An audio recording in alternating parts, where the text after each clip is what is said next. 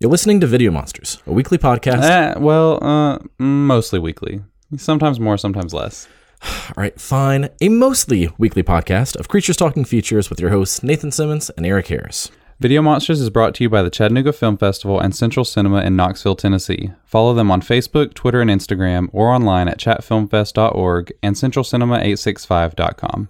And links for each of these can also be found on our pages, so be sure to follow us at Video Monster Pod on Facebook, Twitter, and Instagram as well.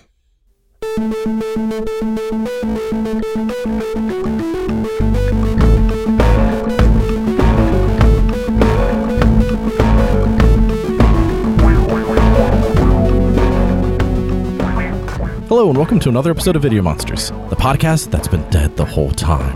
I'm Keyser Söze. And I'm uh shit. I, don't, I wasn't prepared for this. I'm Eric, I guess. And I'm Agent Kujan. Uh, I'm I'm Tyler Durden. Fine. I have to go, I'll go with the obvious one. Whatever. See, I, I could have sworn that you were going to go with, and I'm Luke's dad. I was. I'm Luke's dad. I was the narrator the whole time. I am uh, Jack's uh, unprepared podcast segment. You you are Jack Spoiler, is what you are. Sure. So, uh, yes, uh, this is Video Monsters, the podcast that takes movies seriously, but not ourselves. I'm Nathan. Eric is uh, befuddled by my intro, and uh, Dan's just rolling Yes. with it. And uh, tonight, we are going to be talking about all the spoilers. All of them, Eric.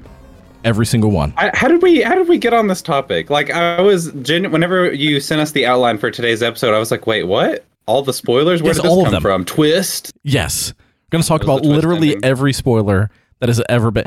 Nah, it's because You spoiled the theme of the episode for me. Yes, uh, it's because we wanted to talk about a lot of movies that are very new, and I- unless we're just like it's good, watch it, which says nothing and like isn't a conversation. Just about the only way that we're going to be able to talk about them is is to have some spoilers. Disagree. Um, but that's okay. I think we can honestly talk about Halloween Kills without ever having to talk about it because, my God, the f- Facebook flame wars that I'm reading are, Yeah. I think, and I liked Halloween Kills, but man, these flame wars are phenomenal. The uh, the Fans getting into it. the internet discourse has been even more entertaining than the film itself. I have to say, Yeah. it's it's amazing that for a movie that I'm very just kind of eh on, like it's fine, whatever. I I don't love it. I don't particularly like it, or but I don't dislike it either. I, I don't feel strongly about it. It's just amazing that there's so many people who have like drawn battle lines over this movie. Well, the, uh, yeah, we're- we'll get, yeah, we'll we're, we're going to get to that. Um, we, we are going to get to that. All right. So we have a lot to get through in not a lot of time. So that is going to limit some of our spoiler ness, but we're going to be diving back into Malignant a little bit, even though the two of you have already brought it up. There's a few things that I want to add to that conversation, and there will be massive spoilers. We're going to be talking about Sundown, The Vampire in Retreat, because that movie is fucking awesome. And I, I can I don't even think it can be spoiled because who cares? It's you know from the '90s, late '80s, early '90s, whatever. I think it it's was late awesome. 80s, wasn't it? It was ni- oh, I think it was like 89 and 91, depending on which source you're, yeah, so like yeah, Oh, like that's made right, in yeah, '89, uh, released in '91, kind of thing. Then we're going to be talking about Midnight Mass, and then Halloween Kills, and then we will close things out with our transportationsploitation film of the week, Deep Rising. So, uh, we're going to start by saying all of these movies or uh, miniseries are awesome, or at least okay. So uh, go watch all of them. Uh, I, even though I've not seen Halloween Kills, I've seen the rest of them, and I recommend everything that we are going to be talking about on our list. So if you don't want any spoilers, but you do want to know where we stand on these movies, but but we like them. We, we like all of them. Somewhere between like and love. And what what which one are you eh-ing? I, I'm not a I'm not a fan of Halloween Kills. Dude, It's, It's, fine. It's, fine. alright. It's yeah, whatever. it's fine. It's fine. It's fine. I've not seen it yet, but it's fine. Anyway, all right, go on. Anywho, Sorry, I'm- okay, I'm so maybe maybe Halloween Kills might be a tentative recommendation. Um, but aside from that, I, I, I recommend all these. Um, so so yeah, they they're all worth seeing. We're going to be getting into some spoilers starting now. So here's the thing with spoilers, and here is why I wanted this to be the theme of tonight's episode. Can a movie be spoiled? Like like literally spoiled in terms of can it ruin your experience of watching a movie? Yes. I would agree. D- defend your answers. Uh, I mean, I think it just depends. I it, it depends on the filmmaker's intent. Like if the filmmaker is has carefully constructed a narrative to follow a certain through line to, um, you know, to hide certain information from the viewer, or I mean, you know, mo- most of the time, like when we talk about spoilers, we're talking about things that are deliberately hidden away from the audience. I mean, you look at how far some of these filmmakers will go to hide the secrets of their movie before they ever come out because they don't want those things to leak out. Um, and I think that so much of the emotional impact of some of these depends on you not knowing how the plot is going to unfold. I mean, some people, you know, you look at people like Stephen King, who constantly is spoiling his own stories in the middle of them because he's building suspense. Yeah. He is telling you what's going to happen, and then the whole time you're just waiting for the shoe to drop. Right. Yeah. And that's and you know, so in that case, like maybe it's not a big deal, but like in other cases, you know, it's I, I don't know. I in my mind, like I'm the kind of person who I just want to experience a movie as is Mhm. without any kind of I, I'm I'm happy to hear like what people think about it just in general and I'm happy to hear like the general plot of the film, like what it's about, but I don't want to I want to know what the movie's about. I don't know I don't want to know how it is about it. Yeah. Um, I, I like that you you brought up King because I'm I was going to use the example of The Mist. I had, I had read that short story. I loved that short story. The ending of Darabont's film was an absolute gut punch, and, And I would have I would have hated knowing that in advance. I, would did know that hated- in advance, and I- it's it's the kind of thing where like I hear people talk about how The Mist has one of the best ending. I mean, some people obviously hate it because So- it's it's such a gut punch. So both of you have seen it but before, for right? me, both what? of you have seen The Mist. yeah, I've finally seen it. I I Uh, have I not. I, mean, a while have back. not seen The Mist, but doesn't he use like his last bullet to shoot the kid, and then they drive out of the mist, and everything's fine? Spoilers, by the way. Jesus, dude. No, oh, I mean for me especially I t- that film came Man, out. That this film movie is came out all when the my- spoilers. that Sure. that film came out when my kid was ten. Mm, oh yeah, wow. So like when that happened, I was just like, oh, no, you know, it, it it wrecked me seeing that in the theater. It was one of those films that I like yeah, had to watch the credits to collect myself a little bit. I and I genuinely think that part of the reason why I don't care for the mist that much is because I knew the ending going into it. Like I was somebody when somebody tells you the ending of that movie Mhm. and you're just waiting on it to happen, it's it's not nearly as impactful and it's just like when somebody tells you about it, it's like, well that's stupid. Like why would Yeah. you do that? And You it don't was get the build up to it. where he didn't King didn't have that ending in the short story. Yeah, the short stories doesn't have an ending at all. So it was like all you know. Rarely ever do you see a film adaptation of a, a book you've read a bunch Hmm. that can genuinely surprise you like that film did. right. and I they drove off into the mist. I'm like, this movie's still going. yeah. What's happening? Like, what, what what's happening? What what what why? You know. And then that hap- that moment happens, and you're just like, he went there. Holy Yeah. cow! You know, he he, he went there. it, it's the kind of thing that I think has taken me a much a, a longer time to appreciate Mm-hmm. because I was kind of I went into it not liking that that was the ending, and I, I had been meaning to. I've only seen it once. I've been meaning to revisit it because Watch I feel the like I black and white probably yeah I want to watch, Watch the black, the black and white because I had a problem with the CG when I watched it before. The, and C, I the, the the. CG is on the like the Shermanator tentacle is not good. Um, That's the one that kills me. It's so bad. Yeah. I, I've It heard the looks black much- and white makes it. It's more much more well, black and white. yeah. So I'll get around to watching it again. But yeah, and that's the, like there's certain like, I, one of the movies I was thinking about tr- trying to like think of examples before this. I was thinking about something like Sleepaway Camp, where that is a movie that I knew the ending of it. Like if somebody tells you the end of Nathan's making a face. if somebody tells you the end of Sleepaway Camp, it doesn't necessarily spoil the experience of seeing the ending because there's nothing that can prepare you for how just uncanny it is and weird. Like there's I Mhm. couldn't we we did a whole episode on this and it's one of my favorite episodes of this podcast, but like knowing the ending does it it almost like lulls you into a false sense of security where you're like, "Ah, it's not going to be that big of a deal. I know what's going to happen." And then when you see it, you're like, "Oh fuck, what what am I staring at? What is happening?" Oh yeah. Well, A, it- a yeah, I'm wiener is what you're staring at. Andrea and I just watched that film recently. I've seen it a million times. She had never seen it. She guessed the ending before it happened.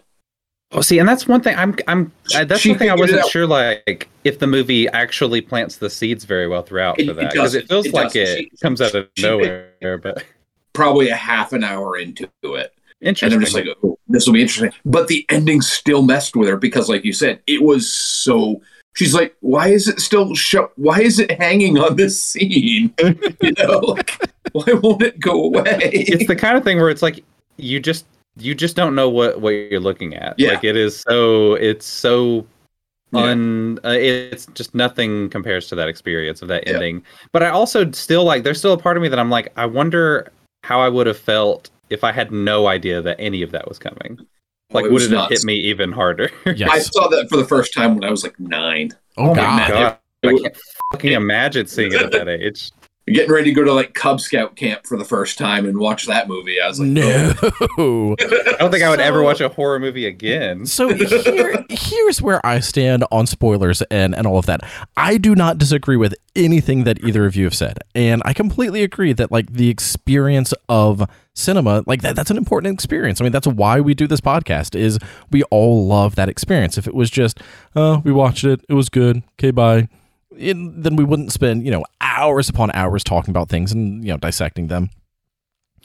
Here's where I probably differ from most people because I rewatch movies, even movies that aren't necessarily good, like each time that I watch it, I just try to pick up something else. And, you know, like I, I even movies that have a twist ending, I will still go back and watch, and it's just a different experience.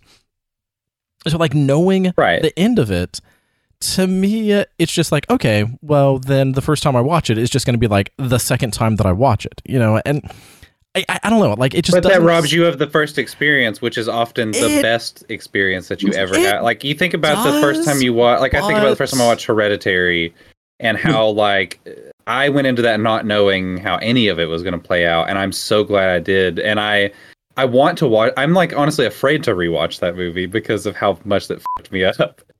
um, but I want to re like I eventually will. But I feel like when you go into something knowing it, you th- those first experiences are often the most indelible. Those are the ones you kind of hold on to. I think well, until so- at least until like you experience like again. I think about watching movies with my kids and how amazing it is to see it through there. Like watching Alien with my 10 year old son was one of the best experiences of my life. It reminded me of watching it all over again for the first time. And like it, w- it would have been, and you know, I mean, I don't necessarily know if Alien's the kind of movie that can really be spoiled in the same way. Since if you don't know that but- chest burster scene is coming, but you know? uh, Yeah. well, yeah, that's fair. That's that's the kind of thing where the chest burster thing I I knew about. Ian I mean, did not though, and Ridley didn't even want to spoil it for the cast. right, Yep. exactly, They're yeah. making the movie, so yeah, those reactions are genuine. So, so here's the That's thing about fair. that, though, and and like part of why I wanted us to spend a little bit of time talking about it before we dive into some of these movies. I think that so many people have gotten like so like spoilers, evil, no, like you can't say anything about a movie without being you know like called out like you're spoiling the movie. It's like you you can discuss a movie without spoiling it, and and at times I blame um uh, uh what's his name? Um uh shit why am I drawing a blank on his name? The dude that did Star Trek and um Abrams- yes uh, Abrams. So like Abrams mystery box of you know like don't tell him anything about the movie other than this mystery and so like then with the Star Wars movies they he didn't make a movie he made a mystery box and then threw in some you know Jedi shit like I, it's it's almost like people want so much of that mystery that if you give them anything, they're going to be like, "You spoiled it for me." And uh, I'm going to use *Malignant* as an example in just a minute. But like, I think that there is a balance between all of that. I think that there's a way to talk about movies and to give an opinion and to talk about what the movie is like without giving like the details of the movie because you know, like yeah, with uh, with Sleepaway Camp, if someone were to explain everything about the movie, that's not spoiling it. That's them telling you their like you know uh, step by step of the movie, and like mm. that's that's not discussing it. That's just trying to to retell it. Um, or or you know, like with Psycho, even though that movie is however many decades old at this point, anyone who has not yet seen Psycho, I do not want to spoil that for them because that experience when you get to the end is like, oh my god. Mm-hmm. But there's also well, th- ways to talk about it and like give some of that anticipation of here's what to expect. You know, um, mm-hmm. and I. All right, so I'm, I'm going to use. It kind of makes me think of. Yeah, go ahead. Like I, it just it makes me think of like to tie it into a movie we'll talk about in a minute, Halloween Kills. When the trailer for Halloween Kills dropped, there were a ton of people who were pissed off. They're like, "Oh my god, they just showed you the whole movie. They showed you all the kills."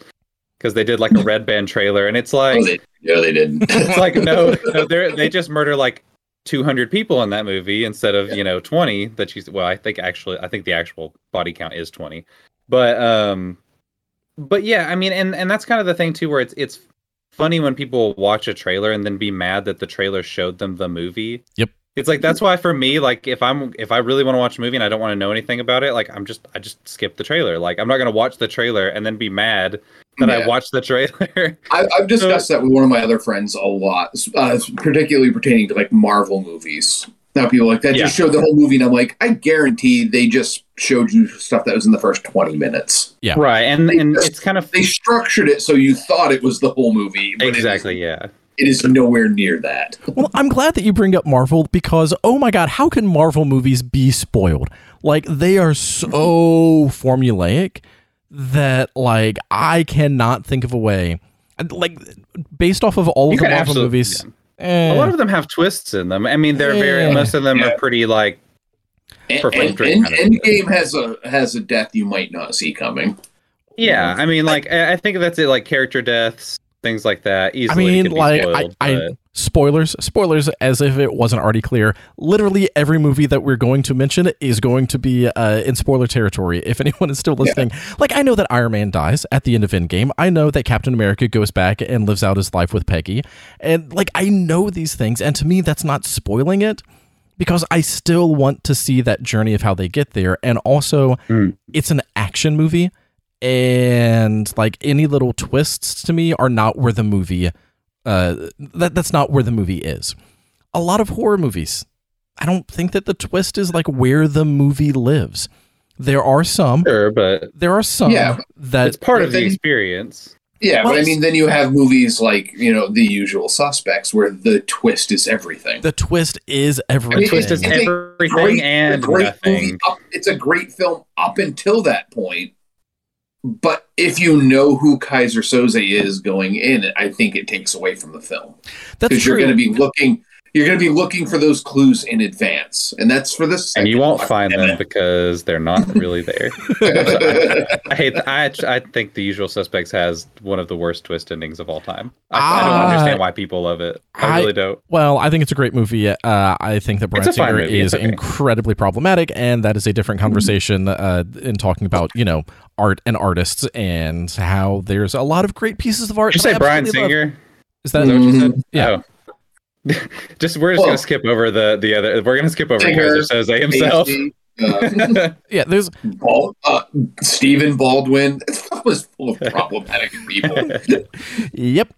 Uh, I I do think anyway, it is possible to love art and also find the artist despicable, and it gets tricky, and that is a conversation for a different episode. Um, but I'm going to use Malignant as an example, and and we're going to dive into Malignant just a little bit, just just a hair. We're, we're just going to crack open the skull of it just a little bit. So here's the thing with Malignant. Fun. Um, before I watched it, everyone was being so cagey about it. They were like, they would say either that it's the best movie ever, or the worst movie ever, or they hated it until they absolutely loved it.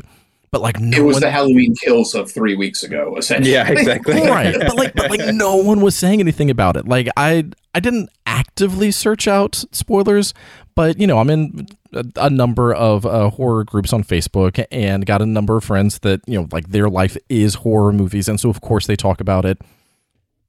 And obviously, the two of you, like as you saw it, you posted some things, and it's just like no one was saying anything except for like how divisive it was. It was a for for me. It was like everybody was just like, "Oh my god, that third act though, like it's crazy." Right. So so yeah, So there was, was there was that third it, act but- though, and there was uh, Eric your comment of it's basically a remake of one of the movies that we covered earlier this year, and I guessed The Shining. I guessed wrong, partially Mm-hmm. wrong. I wasn't entirely wrong.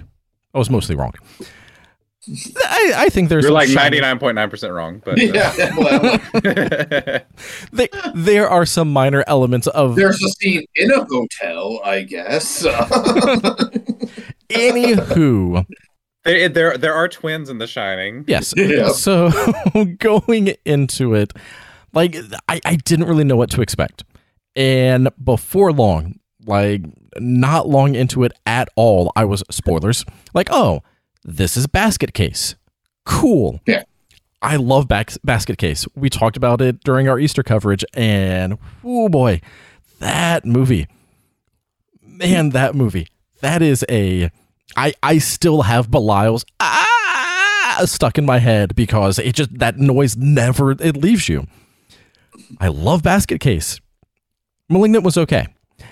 And Next time your child screams at you, you should have like the Belial scream on your phone to scream back at him. Scream back.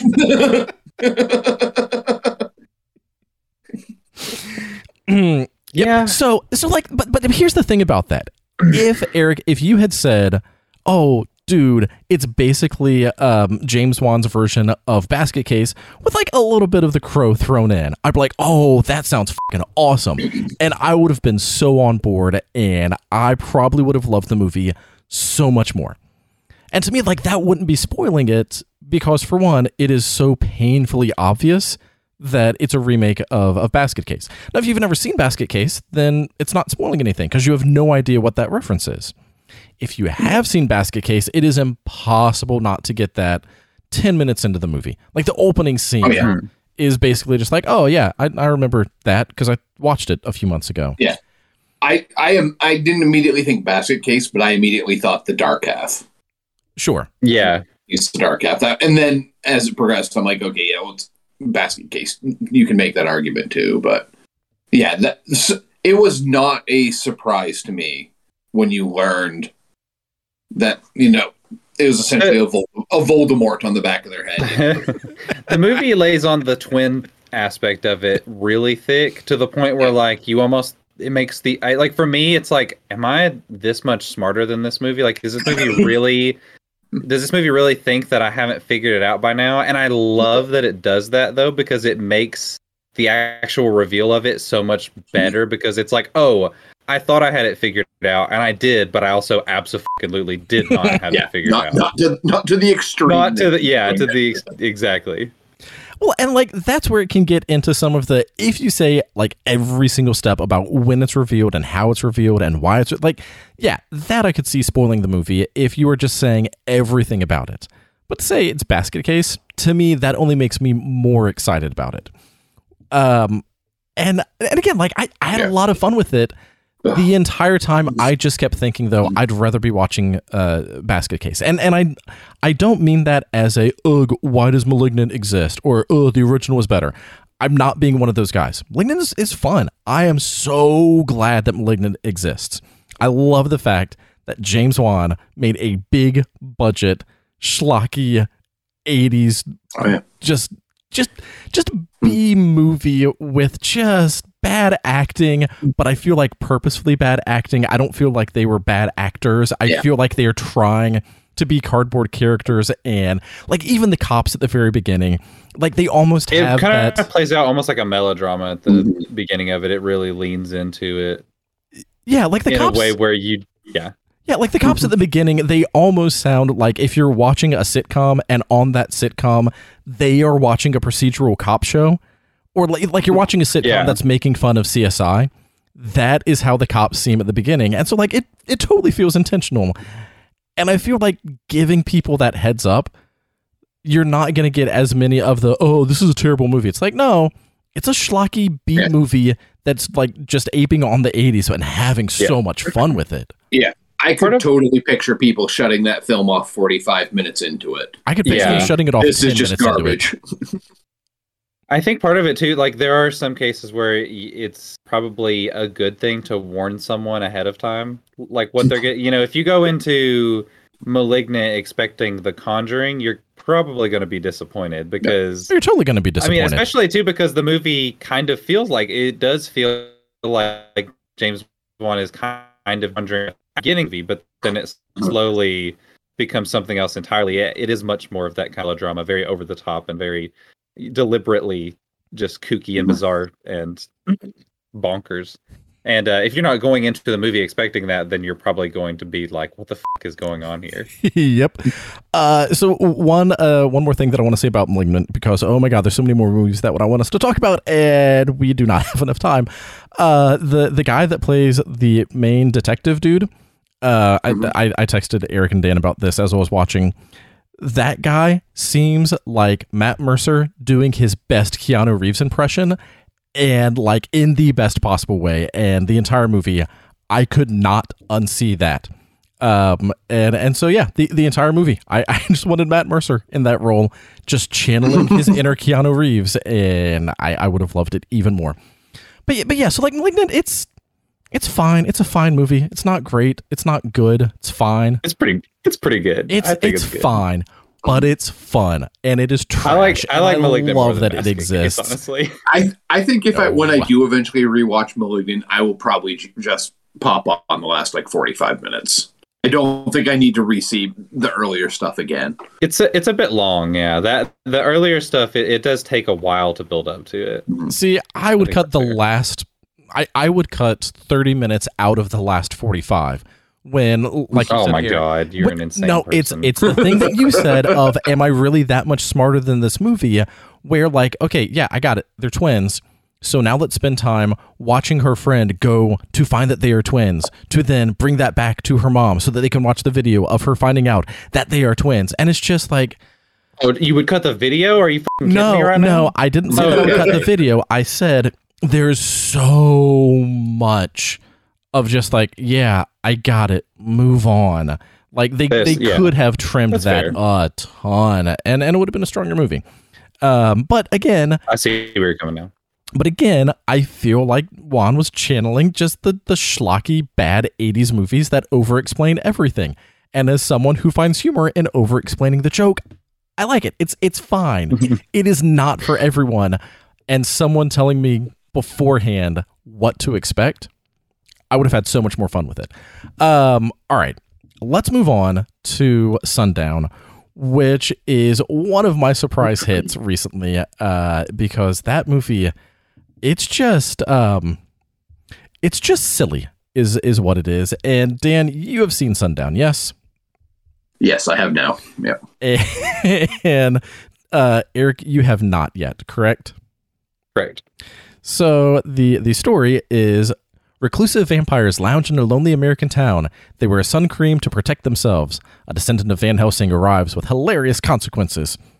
I don't know if they're hilarious consequences, but I wouldn't go as far as saying hilarious. no, it is it is mildly amusing. This movie at best is mildly amusing.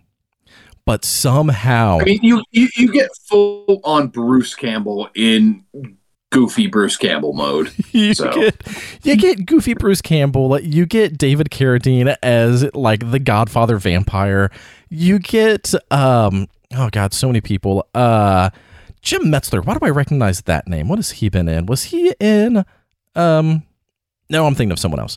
Uh you have uh Emmet Walsh who yeah. I would not recognize that name. Um were it not for how many movies he has been in. Uh, if you've ever seen Raising well, Arizona, simple man, What's simple. Yeah, I wouldn't recognize the name. Like if you said Emmet Walsh, like uh, who, and then you'd show me his picture, like oh right, that dude. Uh, I always it, get him confused with the uh, the is it America's Most Wanted? Who's the John Walsh? Yeah, is, yeah. yeah. I, I, would always get his name confused with. Yeah, they, they look yeah. nothing alike. Dana Ashbrook, who again don't recognize the name. Yeah. he's the dude from Twin Peaks. I've never recognized. if you just said Bobby from Twin Peaks. I'm exactly. Like, oh yeah, him. exactly. Uh, John Hancock, who has also been in a number of things, which again, like I don't recognize the name. I, I keep thinking Herbie Hancock, uh, just because whenever I hear Hancock, that's the first one that I think of.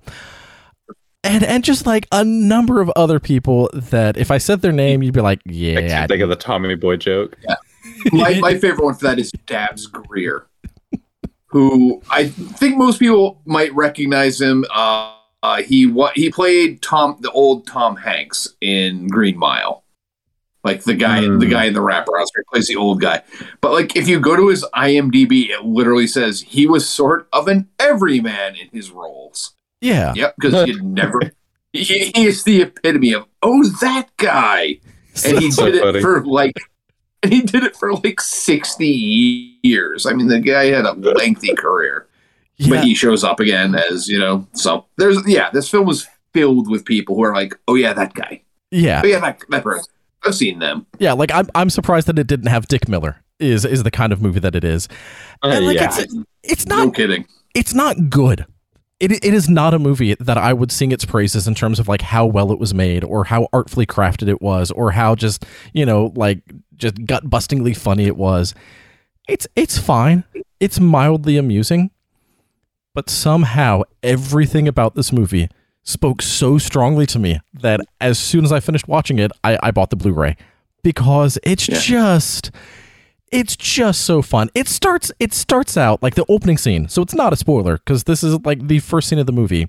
It starts out with three old dudes, one of them being Emmet Walsh, sitting um sitting at a gas station like under an awning wearing like big sun hats and sunglasses and gloves and just, you know, sitting out in the sun, just rocking on the chair.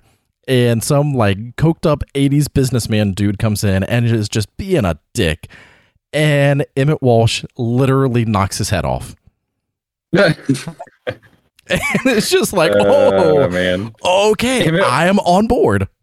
Emmet Walsh literally knocks his head off. Should be the title of a movie. Like that Yes. should they should have just that should have been the movie name of the movie. Yes. Yeah, and I mean, to show you what you're going to get for, I mean, it's the same guy who directed both both Waxwork movies, uh, Hellraiser three, Oh yeah, it's Yes. Anthony Hickox. Yes. right? yeah, and and Yeah. Warlock the Armageddon. You know, he had himself a great like stretch there in the early '90s. So, Yeah. but that's and- the type of level you're going to get for for quality, where it's it's fun. It's I would describe it as dorky. Yeah. you know. it, It- it it's is fun, but it's only going to be fun to a very certain subset of people. it is an know. early 90s vampire western comedy. Nothing about that should work. But there's a No. shootout. Spoilers. Spoilers, but again, who cares? There's a shootout at the end of this movie between vampires with spoilers, wait for it. Wooden bullets. Werewolves. Oh. Shoot, shoot vampires with werewolves. yes, they shoot vampires with werewolves. No, like, I mean, come on. How many other vampire movies have you seen that, like, the climactic vampire fight at the end is a Western shootout where they're firing wooden bullets? Like, Mhm. come on. It's just. I, I love this movie and I want everyone to see it. Again, not good. It is not one that uh that I'm gonna write home about with the quality but the enjoyment the enjoyment level was so high with that movie Mhm. all right so uh okay so next up we have midnight mass but do you want to talk about halloween kills before we get into midnight mass Uh, I'm good with whatever. I mean, I don't want to talk about Midnight Mass at all because I haven't seen it, but uh, all right let's Yeah. let's finish out our conversation on halloween kills then since you all have already started that and uh spoilers I don't care if you spoil the movie. You you can tell me tell me literally everything that happens, and I'd be like, okay, yeah, so it's another Halloween movie. Like if you tell me Well, Jamie Lee Curtis dies heard, in the first ten minutes, the like, Blu-ray "All right." release is the, the Blu-ray release is going to have a different ending, so I don't even know if we could spoil it. for what you. really? Oh wow, yeah, that's appar- fascinating. I mean, apparently it, so. it, so you're so you're saying it's gonna have a, an an ending instead of whatever the hell happened at the end of that movie? yeah, yeah, Because it definitely doesn't it, like. I mean, I guess you know they're saving it for Halloween ends, uh, because Yeah. uh, Halloween Kills does not have an ending. It just it just stops. yeah. It's an obvious middle child. yeah, obvious for sure. You know, So Yeah, there's no, you're not going to get a catharsis or anything from this film. So when we were No. chatting about this earlier, uh, and and Eric and I were getting into it about like, um, just like, no, dude, movies can be spoiled. I'm like, no, they couldn't. All this other stuff. So I texted, all right. So uh, is Halloween Kills anything other than? And to clarify, uh, before I say this, yes, more stuff can happen than this, but at its core, is Halloween Kills basically people think that Mike Myers is either dead, defeated, fake, and that the main character or characters are crazy and or traumatized until a bunch of people start dying. Then it's just a slasher fest for about 40 minutes. Some main characters are going to die, then just enough exposition crammed in at the end to give a resolution, but obviously set up for the third uh, in the series. Is that an accurate description of Halloween Kills? No. I, I, I, yeah, I'm with Dan. I don't really think it is. no, it's not. All right. I, I, I get the, I get the, uh, the, You the are cynical right about- thing that you're trying to do here, Nathan. But What what what You're right about some parts, but not in the way you think you might be. And and that's fine, but like my point with that, especially when I was texting it, was this is what like the twelfth movie in a series that has a bunch Hmm. of different storylines that start and then end, and then Yeah. they reset it, and then they. Say no. It's the third. It's the third. sure, yes. I don't know what you're talking about. There's Halloween and Halloween 2018 and Halloween. Yeah. In this storyline, but like then don't they no bring other, in other no other people Halloween from? movies exist. Don't I don't know. th- th- but but they do because like I saw Halloween 2018 killed all of the other sequels. except for the fact exist that you see the Yeah, Halloween masks from them. Halloween three in this one. I don't know what you're talking about. and like from what I heard, they bring in one of the other characters from one of the other movies, and so like, like my point with that One. of fine, whatever, I don't care. But and my point with that was, how can you spoil Halloween Kills? What could possibly be said about it that you'd be like, okay, that's it. like now my entire experience with it is is ruined, and I never want to see it because you spoiled it for I feel like it's easy to like extrapolate it to just like this is basically how most of these movies play out, but you're taking it you're you're like stripping the movie of of everything. You're stripping everything out of the movies that make them movies. Like you could say that about any movie and be like, "Oh, you can't spoil that. This is just like every other movie that exists." But it's like, no, that's not what Yeah, I mean- are. It's not a spoiler to say Michael Myers kills people in this Right. movie. right. and, and and he's gonna people kill a main character. Try not to die. You know, that's Yeah, but you know, I I would I wouldn't want to I'm and I'm not saying this is a spoiler one way or the other. I wouldn't want to know if Jamie Curtis doesn't Jamie Lee Curtis doesn't make it out of this Yeah. one. Or does. You know, I wouldn't want to know that going in. Yeah, at one point before I watched the movie, Allie was like, "So does Jamie Lee Curtis die in the new movie?" And I'm like, "Wait, what?" And she was like, "Yeah, there's a picture of her on Instagram, and she's like covered in blood, and she's Yeah. like posing. It's not from the movie, but." And I'm just like, "I, I don't know, but if I, I don't want I to mean, know. Like, I- I'll I tell you after I watch it." I will spoil Halloween Resurrection because after, you know, Halloween H2O, you're like, oh my God, yes, Jamie Lee Curtis is back and she's in, you know, that one and she's in Resurrection only to have her die five minutes into it. And then you're stuck with Busta Rhymes. So Which I mean, You know. trade off. Wh- yeah. Where's the problem with that? They're- they're- you they're- do get you do get some Busta foo, you know, at the end of that. I haven't seen Resurrection. I knew all that ahead of time, but like I, Oh. I've Well- heard that it's probably the worst of the Halloween movies. Uh, it is, but it is so enjoyably bad there's for there's me. something about that premise that just seems it's insane to me that that movie exists. Yeah. And I, I Yeah, I mean, wanna they decide to, you know, do a show from the Michael Myers' house. You know, they set up cameras and then whoops, Michael Myers actually shows up and starts killing them all. and then So- Busta Rhymes fights Michael Myers with kung fu. Like that. That's Yes. that's just that's that was And- the pitch for the movie. I guarantee you. They say we want Busta Rhymes to kung fu fight with Michael Myers, and they're like, "Here's twenty million dollars. Go make it." so so I've not yet seen it either, but that makes me want to see the movie and makes me think Yeah. like, oh man, that might be like my third favorite Halloween movie because oh, it Oh, it's sounds so bad it's good. for me. that well, it, I'll defend it all day long. Jason X is one of my favorite Friday the Thirteenth movies because like it just leans into how just absurd it is. I think that I would love Halloween Resurrection because it just sounds so stupid. Yeah, it is the Jason X of the Halloween franchise. It oh, is. without man, a I doubt. can't. I cannot wait to watch it then. So but, here, but I also feel like Halloween the- Resurrection is a very different kind of movie than Halloween Kills. here. Okay, so he- I feel like here's the that's thing, though. context a lot of people are missing with the whole like it's the 12th entry Halloween series. It's like this these movies are they Yeah. don't share a DNA with one another. Here's the thing, though. You said that you didn't like it, Dan. uh, How how do you feel Dan- about Halloween Kills? I I I enjoyed it. Okay, It's- so there were things I wish they would might not have done, done the way they did. Um, Yeah. but there's some flashbacks that were I thought pretty Mhm. good. Um, and the kills were creative as hell for the most part. Brutal, very very brutal compared to like some of the other slasher films out there, especially in the Halloween series. But right. Well, so like here, here's the I, thing with I that.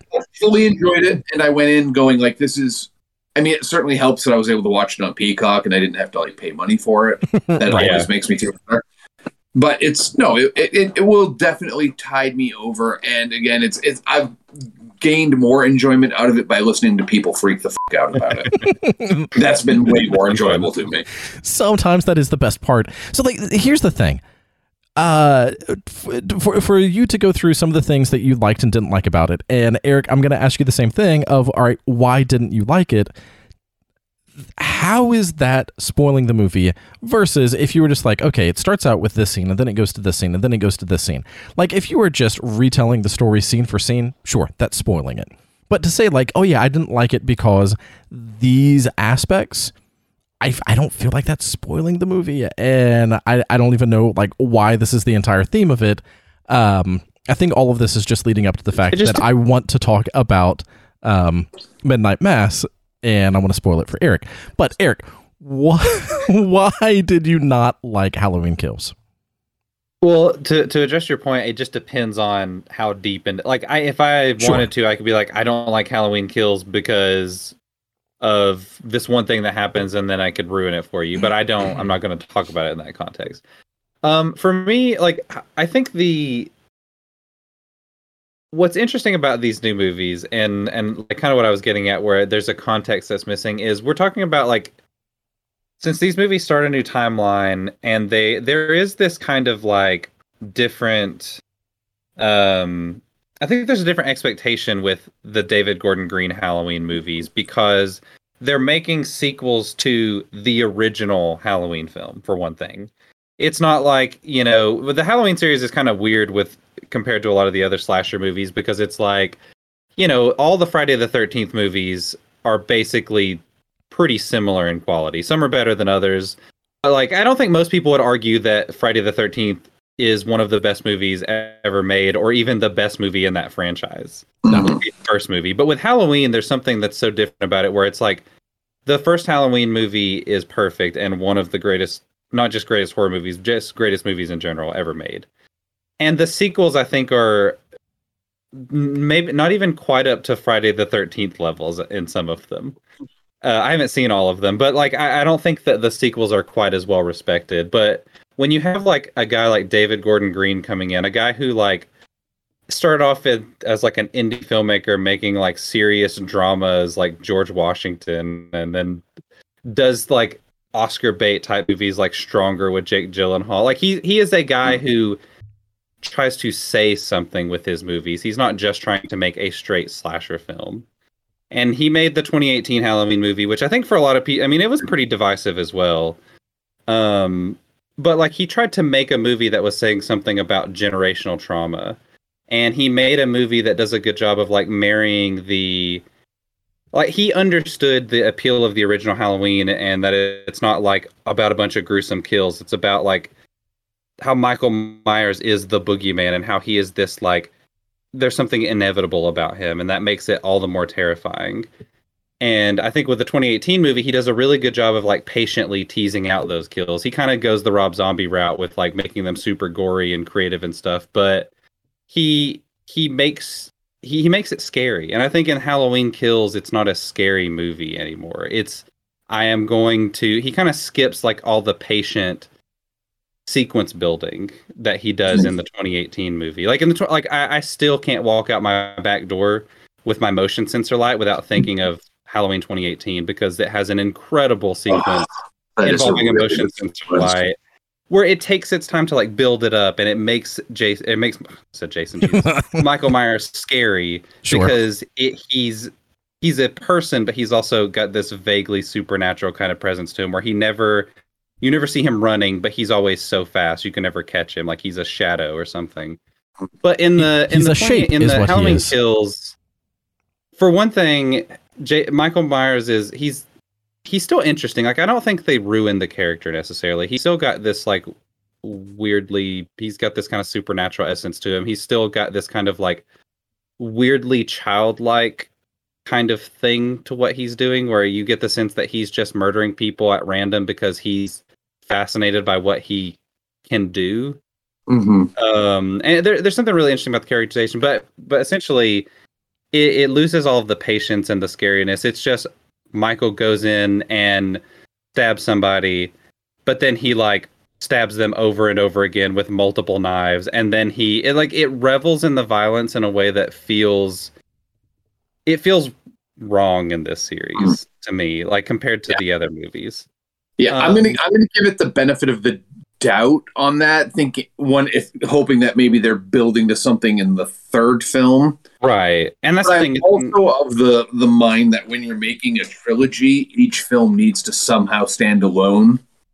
A little. Halloween, yeah, I agree. I I think Halloween Kills feels more like an epilogue than it does like a full movie. It feels Yeah. like an epilogue to the 2018 movie that's just been stretched out to feature length, and it also has this has a problem where it doesn't have like a a narrative focus. Like I like, it's very ambitious because it's trying to be more about Haddonfield as a town and how Yeah.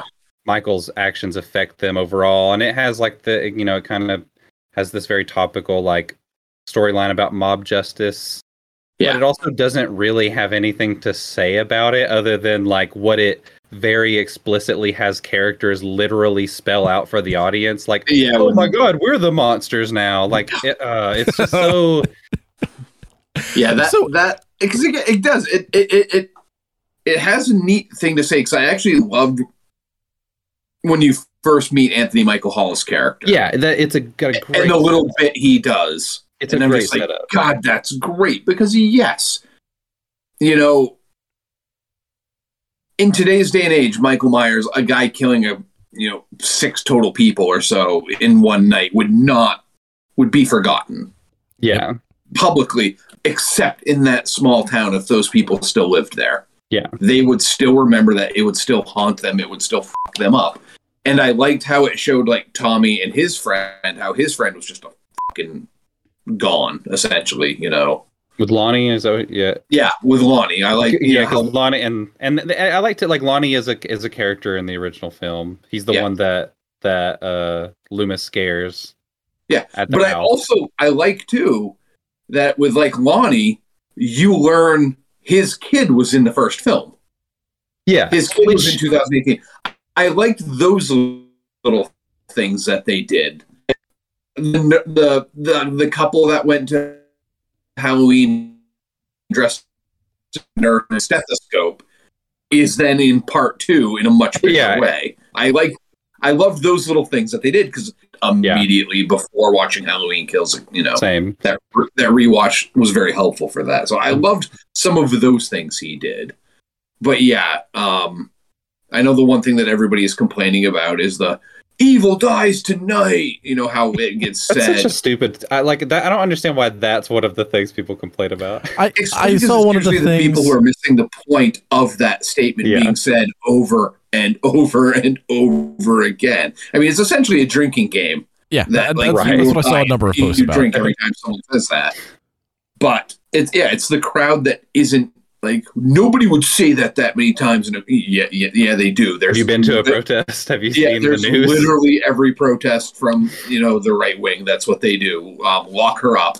You know, Lock her up, blood and soil, all this other like crazy shit. That yeah, Yeah, I'm like that happens. You know, we will not be replaced. That's ex- you know, that's what he's getting at is how I and Yeah. it makes it seem kind of stupid because I think he's saying that's how stupid you fucking look. When you do that. I, I also think the movie, like, I feel like the messages are kind of mixed to a certain mm-hmm. extent because it's like it's like mob justice is bad, but also like, isn't it cool how the how they're trying to take take it into their own hands, like how they're banding together? Like, there, there's there's some mixed messages, and But see, there's precedent for that because they did the same thing in Halloween 4. And they ended up shooting one of their buddies in Halloween 4. like by accident. So it's which and and I, I I don't mind it like if it's being like morally gray, but I feel like the movie just doesn't really have a particular point it's trying to make necessarily. And and it's been so much time on that on that thread, and so it's it's a little disappointing that it's that it feels so kind of shallow. But I mean, at the end of the, like, I don't particularly love the movie or anything, but I also still recommend watching it. Like, I didn't hate it's an entertaining movie. I just don't think that it is successful at what it is trying to do. Yeah, the it would have been a little bit more successful for me if the the case of mistaken identity wasn't a guy who essentially looked like Danny DeVito. yeah. because I'm not mistaking Dan like that guy for Michael Myers. No, it's so Ever. it's so that dumb. guy is obviously like five foot three, horribly out of shape. He's he's the ping. He looks like the penguin. Yeah, Danny. DeVito. I yeah, mean, he like looks like the penguin in there. Like, there's Myers right there. It's like, What, No. what what happened was they were confusing Uh. the shape with out of shape. with no, yeah, Yeah. exactly. yeah, Oh man, but Like, yeah. no one I think would have made that assumption that that was Michael Myers, but Mhm. So that. I mean, Like- but that guy was also in 2018. You know, when they talk about the guy with his umbrella because they show Yeah. him. Oh With my his god, he has an umbrella. Like the he penguin. is the fucking penguin. Holy shit! Yeah, you're right. I forgot. so everything that y'all have just been saying, like to me, tempers my expectations so much more. It's like, okay, now I have a much clearer picture of what this movie is going to be. And again, like I'm so far behind on my Halloween watching that I've basically just watched the first three. And like I, I, I don't care. I am eventually going to watch the series, but it's also just like, yeah, it's it's, it's fine. It's a slasher. After the, the first one was perfect, Mhm. the third one was amazing. I, I feel like the rest And of them are probably just kind of like Yeah, and Four, slashers. six are not. But in my case, like like- I, uh, I wasn't expect like I saw that the reviews were kind of mixed, so I wasn't expecting to love it or anything. But I also did immediate like rewatch 2018 immediately before Halloween. Kill Or I keep saying 2018. Dan, I like your yours better. You you call it H40. yeah. It's perfect.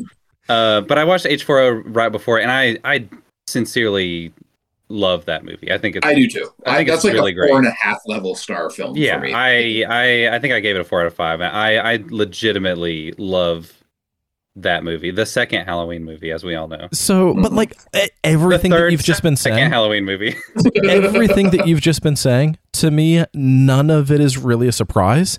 Especially some of the things like, oh, it's just a bunch of kills for the sake of kills. And like talking about that as a problem, it's like, yeah, that They're great kills. Sure. I mean, But like that also to me sounds like oh that's how I felt about Halloween too. You know, like I love Halloween because it was so much about just like the characters and the kills weren't all right. Here's another one. Like you were invested in them, and so like I, I've uh, said this about a number of movies, but like you get some of that cat and mouse style thing where like the shape is creepy because he is creeping. Halloween 2, it's Yeah. just like, all right, there's just a dude walking through Haddonfield, just like destroying everything. Everything's on fire. Mhm. I, did, I, I just don't care about Halloween 2. I watch it and I have fun with it, but it's- I, I don't care. I feel yeah, I feel exactly the same way about Halloween 2 that I feel about Halloween Kills, where it's like, yeah, it's fine. I'll watch it. I don't have a problem with it Yeah. overall. I I just I I'm not mad. I'm disappointed. sure. Well, and like, Um, but when I I'll let watch it again. I'll know what to I'll know what it is, and I'll I'll have more fun with it. I'm sure. Yeah, I found a guy on online in one of the groups I'm in who actually has edited Halloween one and two together with the additional with like the deleted scenes into like one that's long shot. And I ordered it off him for like twenty five bucks. When when it arrives and I watch it, I'll let you know how it is because I was just fascinated by this. That is interesting. Someone took the time to do that. Like I've got to kind of see that how they did that. yeah. And like that, that could be awesome. Yeah. Maybe. I, I don't know. Definitely let us know. I'm, I'm very curious about that. Um, all right. Let's move on to Midnight Mass. All right, guys. I'll uh, I'll catch you later. We we we are probably going to be spoiling Midnight Mass a little bit. I can't do that to him. I can't spoil. I won't spoil. If if you do not want any spoilers, go take a bathroom break because I want you back uh, to talk about Deep Rising. I oh fuck, I forgot we got to talk about Deep Rising. Holy If, shit! We if you are going movies. to stick around, we will talk about it in the most roundabout way. And like I, because here's the thing, I want to talk about the themes. I don't All right. want to talk about specifics because the themes, I think you can talk about just fine without spoiling it. right because that, like that's the thing. The specifics that would Yeah. spoil it to me don't matter. Th- there are two things that I feel like could spoil Midnight Mass. Uh, one of them, I'm not going to say what happens. I might. Say I, I literally, I'm just gonna say, I literally don't know any of the plot. De- I have no idea what this movie is actually about, other than a priest shows up at like a seaside town. Th- that that that doesn't matter. The plot doesn't matter. The themes matter. Yeah. There are two things that could potentially spoil this movie. I'm not going to say what they are, but when they happen, which I don't Mhm. feel like is a spoiler. It's just uh, the end of episode four. Hmm Well, I that's am. a Flanagan. I am. Yeah, exactly. I am. Yeah, if, if you're if you've seen Flanagan stuff, you know when it's coming. right. I mean, Yeah. it's only seven episodes compared to ten, Yeah. So but the, you will still know when it's going to happen. Yeah, the end of episode Okay. four. I'm glad that episode five exists. That's what I'll say about it. And if you've seen the, uh, the Midnight Mass, then you understand, hopefully, what I mean by that. Episode seven. It's like I I don't like episode seven for a reason that we. Um, it's difficult to say without questionably spoiling it.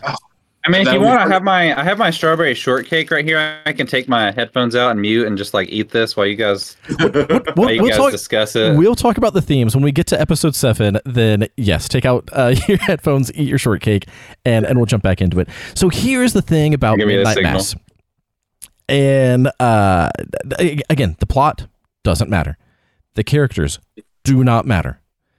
I don't feel like it can be spoiled because I do not feel like the spoilers actually affect anything. Because It just don't matter. Fuck them. be- because Get them out. We don't care about them. because two things. Number one, um, and and I uh, texted both of you this. It's like, uh, does it really count as a spoiler if you totally know what's happening from the trailer and the first ten minutes of of the show? Like, I don't think that you As can if get, you've never uh, seen a seen a you the can trailer. okay you cannot get past the first sequence of this movie and or uh, of the series and not know that it's about a vampire. Like. Well, yeah, you did already spoil that for me. So Yeah. But but again, like that's that is literally the first scene of the movie. It's like, oh, all right, there's a That's fine. vampire. I mean, it, it could be That's something not- else. It could be a demon. It could be some other sort of just you know swamp monster. It could be some other sort of ghoul. But like to me, the difference of like, all right, is it this kind of monster or this kind of monster? It, it that doesn't matter. And also, it's obvious it's a vampire. It just just is. Uh, yeah, like none of the details to me about Midnight Mass matter whatsoever because this entire series is the theme of faith and finding your faith and losing your faith and how faith will fuck you up and how faith will fuck other people up and it is it- it- See, this is fine because this is like this is like catnip to me, right? Like you're just making me so much like even Yep. more excited to watch this because that's my that that's It's- that leftover shit that I'm all about. yep It's an absolutely phenomenal take on like either the destructive powers of faith or the redemptive powers of faith. Oh. How how you search for faith, how how faith might find you when you're not expecting it, how it can reach you. Oh how, man, how people It's- bastardize faith to do what they want it to do and not Oh, what yes. it should be doing. how those people can take what can seem like a very honest and loving message and just twist it and distort it to for their own means and how Oh, that man. can how that can go out of control Yep. I'm actually Yeah. really enjoying this, guys. Keep going. The- Oh, So, um so Eric and I have like- mentioned this a number of times on the podcast. podcasting. Eric and I have mentioned this a number of times on the podcast. We're Christian. We've grown up Christian. We are Christian in the South, and also we we like watching horror movies and saying a lot. Like we we are that kind of Christian, and like Midnight Mass feels like it was made for people like us. because the characters. It, it, okay, anyone who has not either grown up in a small town or grown up around the church, some of the characters in this show might seem odd, or they might seem a little too eccentric, or they might be like, "What? No one's actually like that." Yeah. I can, I can. See, what- Sorry, I didn't grow up. I didn't grow up in the church at all. Like I was actually asked very politely to not return to Sunday school when I was like five because I would not stop asking questions, um, Right. and I was not satisfied with their answers. So my my parents were basically using it as a as a free daycare. Sure. We did not attend other church services, so they just like, please take your child home and don't don't bring him back. um, but You got I- out I of did- church. Yeah, What a, what a heathen. They, I did not. They expected me to sing the song "My God is an Awesome God," and I wanted proof. I'm, like, I'm like, I'm not singing that song until you tell me why. And they're like, "Well, he made the Oh, trees," and I'm like, "That's not how trees grow. The trees grow due to sunlight, not God." And they're like, "Well, God makes the sun." I'm like, "The sun is gas, burning gas." So Did you You have know, this you- problem in school when they asked you to do the Pledge of Allegiance too? Like, what am I pledging Yes. allegiance to? yes, I did. I, I questioned authority from a very young age, but only in like mild ways. Um, Uh, but I grew up like this. This the town. it's an island based town. These towns exist in Maine. My buddy Chris taught on us in a one room school.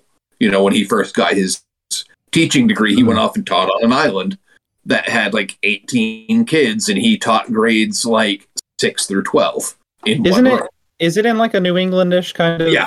area? I, I know they filmed it on the west coast, I believe. I think you know off the Oh, islands okay. of like Vancouver and everything. And people do so it could very easily, and they do not try like terrible Maine accents or anything like that.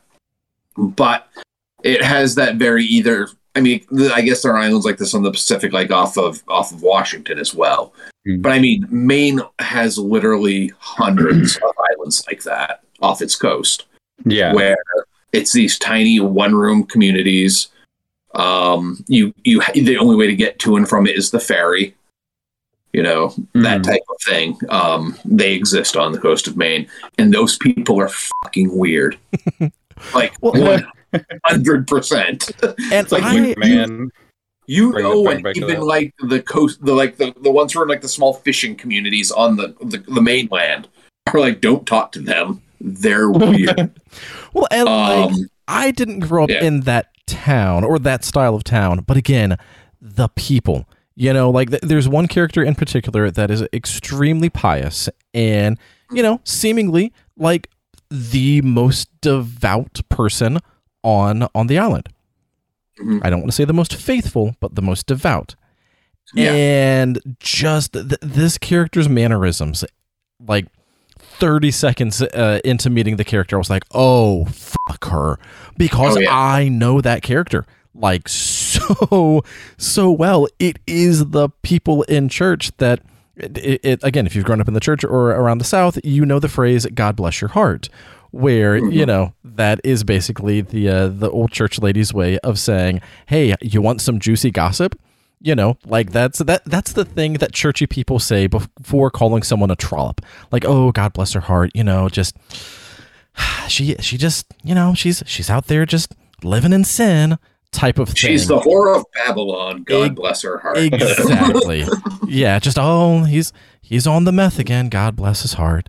You know, and but I also I like like also how the show gets into like because my only I, um, my friend Tom grew up Catholic, and if I spent the night at his house on a Saturday night, I had the option of going to church with him in Sunday morning, or my mom could pick me up. Mm. Usually chose my mom picking me up. sure, But the one, one time I'm like, eh, screw it, I'll go. Let's see what this is all about. And it happened to be on like communion day. You know, like the big communion one. And I was just, Uh, it was so strange to me and eye opening as someone who knew a little about church, but had never like seen like the, the, the taking of the Eucharist and all of that. And it was just, it was, it was strange and unusual and just weird and this show kind of gets into that a little bit just how odd it actually kind of is what they're doing here's one of the things that I love about how it's handled, though.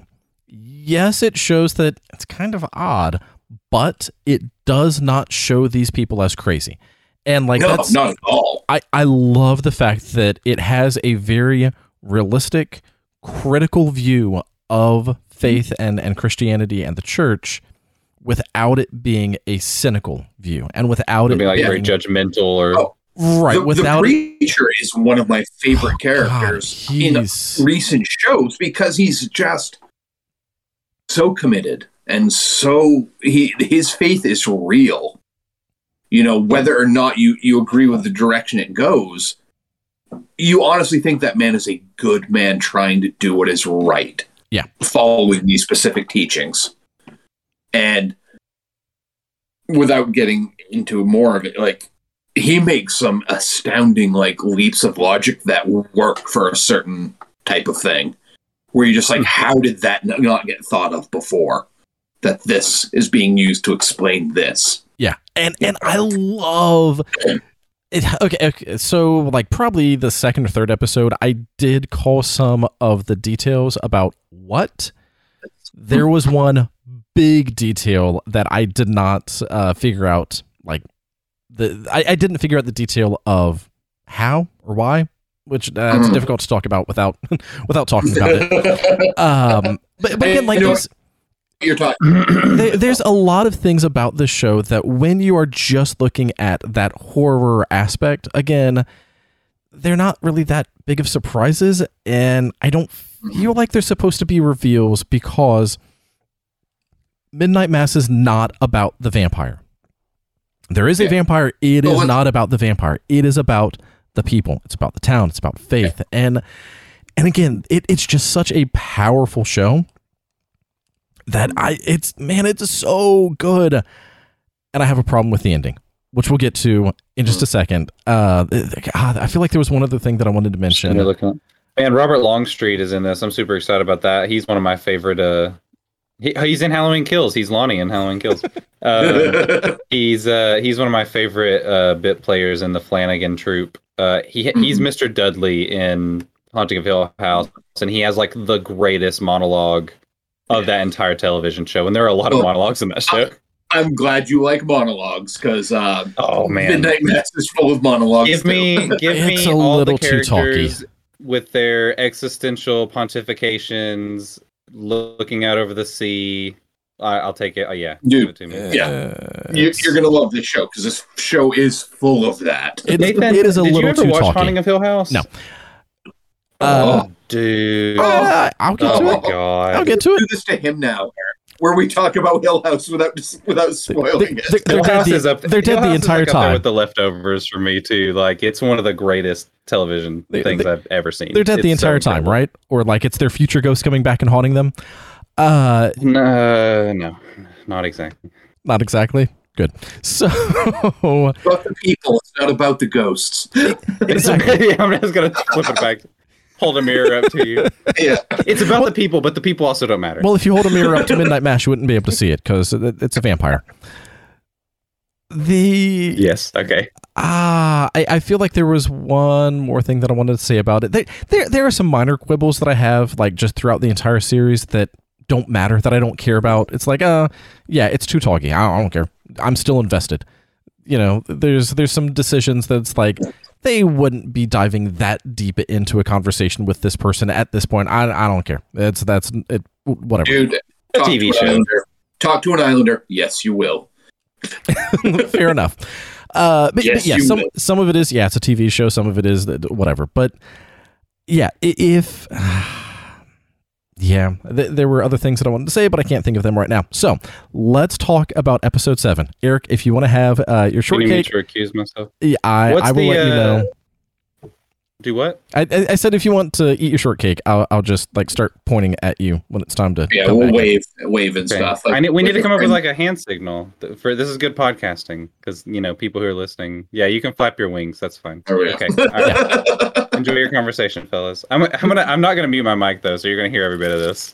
So I can still be a part of the conversation. No, All right. Be, because All a, right. a rapper on uh on podcast is terrible. So Yeah. major, major, major, Wait, major wait, wait, spoilers. Right, okay. Yep. Major spoilers. I love the fact that it's questionable whether or not it's actually a vampire. Like it's a vampire, but is it? it? Major spoilers. I, Oh, I have to I, uh, emphasize that if you are still listening, we are spoiling the shit out of this. So skip ahead about Yeah. five minutes if you don't want spoilers. I immediately, when that happened, I'm like, right now there is a churchgoer freaking the fuck out because they're equating Yep. angels to Yep. vampires, and it's working. yep. it's like such a wonderful comparison where you're like, these rules work, Yep. and he's using their own. He's using Bible quotes to prove this that angels could be vampires. Well, and like I I've made the joke for a while about Jesus being the first zombie because you know he came Yeah. back, uh, but rather than looking for brains, he was looking for souls.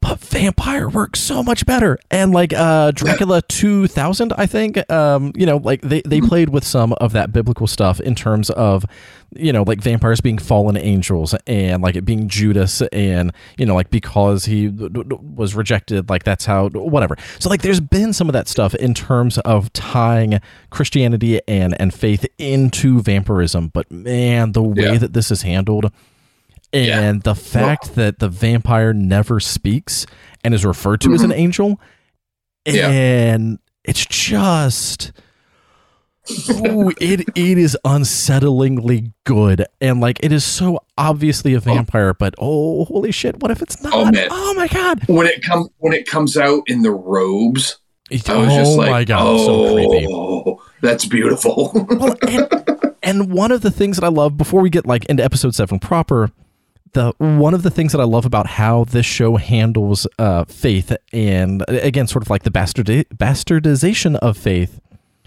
Mhm. is it's kind of saying religion can be incredibly dangerous. And again, I'm saying that as a Christian and Mhm. like e- even as a kid, I think that I was maybe like 11 or 12, maybe a little bit older, but I was young and I saw the hypocrisy in church and I was like, okay, people suck.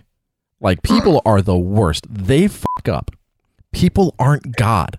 And and so like at a very early age I separated the two, which is why I am totally fine with calling out bullshit in the church because somebody needs to. More people need Yeah. to. But I'm not going to like attack someone's faith and like why also Yeah. you know like people of other faiths it's like yes absolutely i like uh, this is my belief And what I if love- i'm wrong i don't know if i'm wrong I think the Yeah. one, the sheriff and his kid yeah being most, that was handled so well. And when you eventually get to his monologue about why he's on the island, God, yeah you're just like, God damn, that hits so that hits so well. yep You know, and I- ev- everything that he's done up to that point makes such great sense based on that. yeah You it, know? it's so much about this movie is or th- the series is so beautifully handled and again it will hit you emotionally and oh yeah. you know like I, i've Oh, got the- friends dealing with the addiction boat scene with him with Riley and what and his, what's her name in the in the out in the boat yeah and that- then when the credits roll and you just hear her crying over the credits Yeah. I'm like god that's such a great touch Well, and I so uh, I I was I was mad at the end of episode four. I Was like, what, how, Mhm. why did you you can't just kill Riley like that? He's the alleged main character. What, what- but, but you need his death you, You- need his death to move Yep. forward and because of the way that he had been going through AA, because he had been trying to handle his addiction, because of all of these other things that he had been through in life, those were the things prepping him to be able to resist the Yeah. like addictive drive of sucking someone's blood. Yeah. And again, it's Oh. handled so well and it and that just Mm. reminded me of the scene where he finds out like what happened to the drunk Yeah.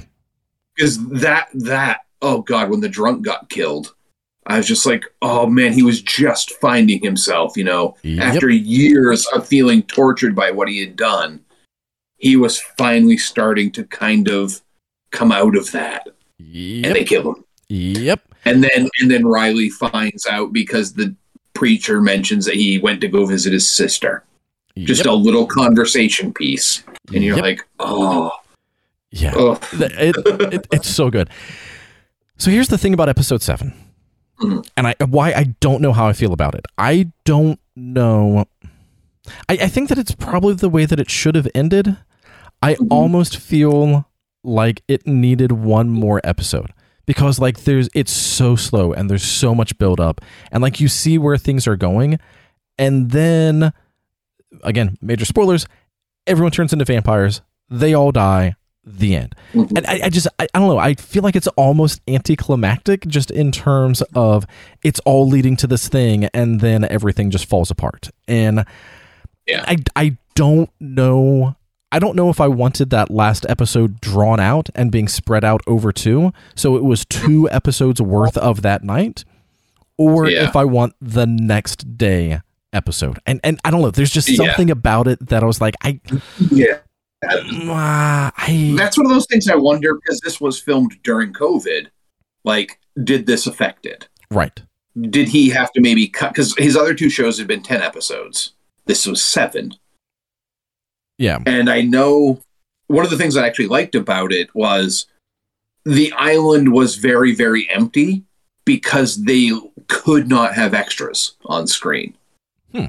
That's why, like, pretty much everyone you see on that island is an actual character, not just someone walking around, because they couldn't have extras. Yeah, there's COVID. only like 20 so, people maybe on the island, feels like. Yeah, yeah, so that made it feel much more, you know, cloistered because they could only have they could only they had to basically you know quarantine with their set with their crew so they had to limit the crew so i'm wondering if that was maybe why it didn't feel like like it might have ended a little quicker than it should have yeah and and i think one of the other things that bugs me about it is and, and again, like I, I loved it. I I would gladly rewatch it right now. I don't have time to watch all seven episodes right now, but I would. The, I, I think one of the things that also bugs me about it is feels like there's too much that is introduced at the end. So like finding out again, major spoilers that the priest is uh, uh, the one girl's the the doctor's dad. It's like I yeah.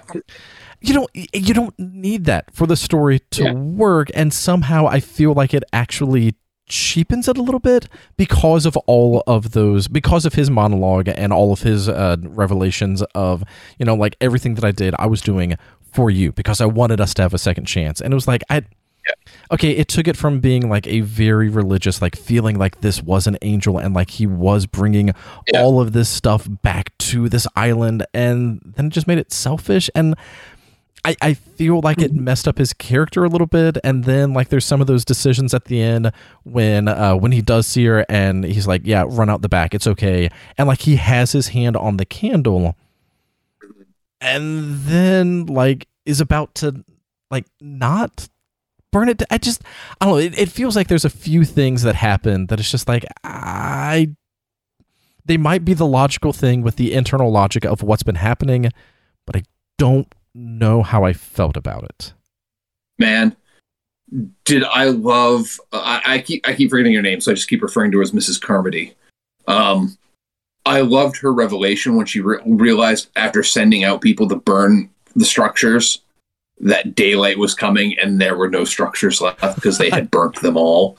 And that look on her face, I was just like, oh, that's beautiful. Yeah. Beautiful and, how that worked out. And uh, again, there's so many. Eric is uh, texting us in the chat to hurry up. Like, there's so many things about that in terms of like uh, man, there's so much that we could talk about that we need to just yeah. move on a little bit. We need to make sure he watches it soon so we can have a full episode just on that. We really could do an entire series, and uh, we we could probably do a two episode run, like leading up to. I would I, I would love to do like a month of Flanagan, man. Just everything about him, I fucking love. uh, we can do that in a future month for Flanuary.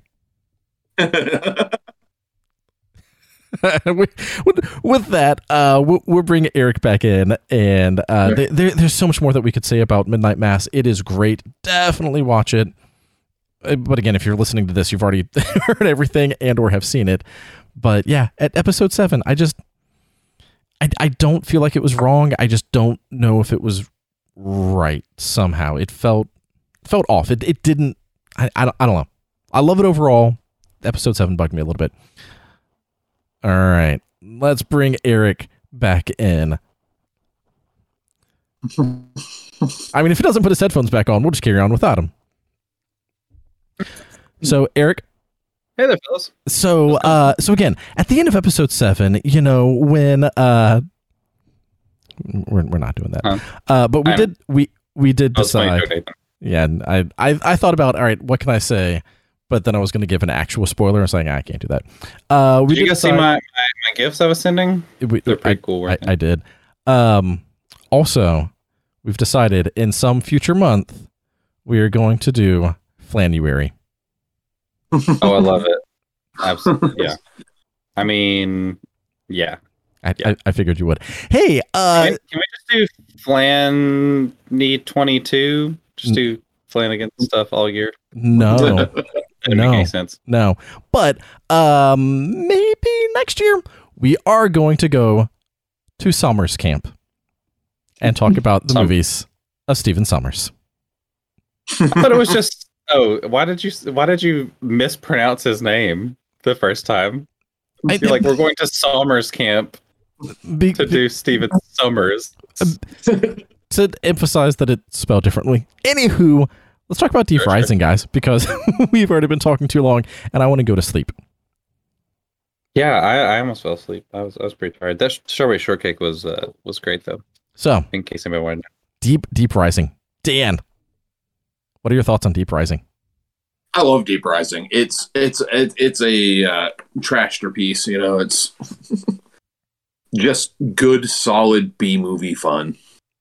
Yep.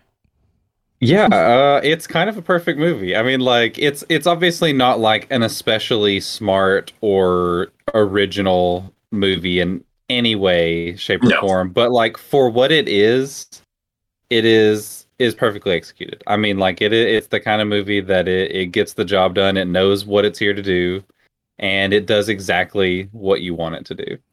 If you want your 80s action movies thrown into your 70s creature feature flicks, uh, Deep Rising is for you. Yeah, that's pretty much exactly how I described it on my on my Letterboxd review because it's like I love that it basically like in my mind it it's, it feels like Stephen Sommers went in to this is like a ho- isn't this like a Disney movie technically? It's like Hollywood Pictures. Isn't that a Disney subsidiary or was this Disney? Uh, anyway, so Stephen Sommers goes up to Mickey Mouse and he's like, "All right, I've got a movie. Yes. I'm making Die Hard on a boat. And Mickey's like, okay, we already did that. It's the sequel to Die Hard on a bus. However, what if we do Die Hard on a boat, but the boat is full of tentacle monsters? Yes. Yeah. And it's like, yes, perfect.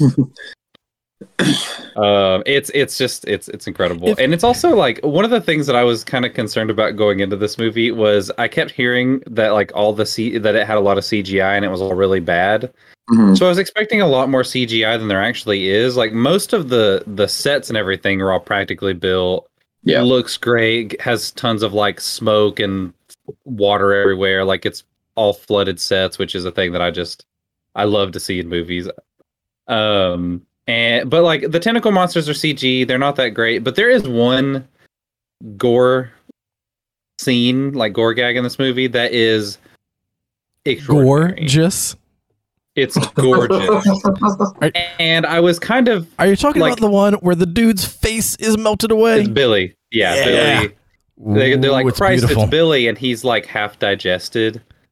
And I was just like, I rewound the movie three times to watch it And- over and over again. It's so disgusting and so well executed for something that is mostly CGI in 1998. It Yep. looks so so disgusting. as as he's giving his best Belial impersonation because you know like everything about him is just melted away and it's oh it's so gross. And he's got he holds his hand up, and you can like I- see through it and see the bones and tendons and shit. if, It's if just- you look up Deep Rising on IMDb and look up the actor who plays Billy, that's legit. It's his IMDb That's photo. IMDb photo. Yeah. Awesome. It's so awesome. So- So um you guys need to watch this movie with headphones in because when they're walking down the hallway and walking through the blood, all of those squelchy noises in headphones, like you really get the yeah. and it is i think intentionally hilarious when he's doing that or when they're doing that. Uh, it- yeah, it's if- fun. if you've ever wanted to see Tremors and grabber no not grabbers uh yeah no grabbers that's the irish one right with Yeah. the yeah. Yeah. so if you've ever wanted to see Tremors and grabbers have a baby with the poseidon adventure uh that's deep rising Yeah, Yeah. Yeah, and I mean, man, the cast in this movie is so great. Uh, Mhm. I, I have a I have a, a mild exception to that, but it's not a big deal. Um, I mostly just want to say that I love Kevin J. O'Connor, and I Yeah. wish that he was in everything. Like he's, I'm He's so such a great weirdo. are, are you I'm talking about so- shaggy what? Do what? so are you talking about shaggy Shaggy? yeah Oh, you mean because he's got like the long hair? no, because he is obviously doing his best impersonation of shaggy I mean, I guess that, that's fair, yeah, because he's like scared and he's always wanted to. But like, and he even talks like a man like he's got the broken voice the entire time he he is one That is thousand percent a live action Shaggy. Like th- there's really no question about, that. but You're actually, you're totally Of course, I'm right. totally totally right um but he's so great like he's he i'm so impressed by actors like him who are able to play like characters that are supposed to be annoying and are i- also are like are are annoying. Like you understand why he would annoy everyone around him but he but they're also endearing. Like also he's like the hudson in aliens of this movie. Um it's just so he's also in a i always think of him at, from the mummy. He's benny in the mummy Yeah. movies, and he's really good in that too. He's the guy with the fez. He, he's got a fez, I think, in those. Uh, Um, Deep Rising also has Treat Williams, who is an absolute treat in this movie. I don't care what uh, Weird Eric he's has to say. He is He's exactly what this movie needs. He I just think about how like they try. They initially wanted Harrison Ford in the movie, so they got uh-huh. like great value Harrison Ford instead. Yeah. see. I Good, good, good luck trying to get Harrison Ford for this one, guys. Oh, I know Good it's luck. crazy that they even tried. I Yeah. love mm-hmm. that. Uh, I love that it's not someone with as much machismo. I love that it's just kind of you know, just mm-hmm. that version of it. I it. do like that he's kind of dorky. Like They, he, they, they could have shot for Dennis Quaid, maybe. Dennis, but Quaid, Dennis Ford- Quaid would have been amazing. Would have been so good. Brendan But- Fraser would have been Not- absolutely perfect for it. Brendan, I mean, yeah, Brendan. Fra- Brendan Fraser is like is the platonic ideal. Yeah, like he, they, it's like that's the moment when Stephen Sommers really nails it is when he gets Brendan Fraser because he's definitely Treat Williams is doing what Brendan Fraser absolutely nails in The Mummy, Mhm. where it's like he is a badass action hero, but he's also kind of a dope. Yep. Yeah. Uh, Um, it, this movie also has Famke Janssen. It also has uh, dollar store uh, Nick Nolte, who every single time that I see him, I kept thinking, "Is Oh, that Nick that's funny. Nolte?" Like I, even looking at his IMDb, uh, Anthony Heald, Heald, Heald. Yeah. Mhm. Uh, yeah. I, I cannot look at him and not see it. Nick Nolte, uh, younger brother or something. Um, it also has Wes Studi, who again don't recognize the name, Wes Studi's awesome. but he's been in a ton of things that uh, that I love. Like he's uh, the Sphinx from um, Mystery Men. Or, Hmm. you know, in Last of the Mohicans. Ah, Yeah, whatever. yeah. Al- Also, I love movie. that. I love that you went straight to You went- you went Mystery Men, though. Are you surprised? It's got Jason No. Flemyng, who is, uh, you know, a, a, a very angular British dude. Uh, It's also got Djimon Hounsou. Probably Yes. mispronouncing that Oh name. yeah, of course. He's he's so good. Yep, he is a badass he through and went through. from like Amistad to this. I love it. Yeah, I know because I, I read You just Roger. can't get enough of both.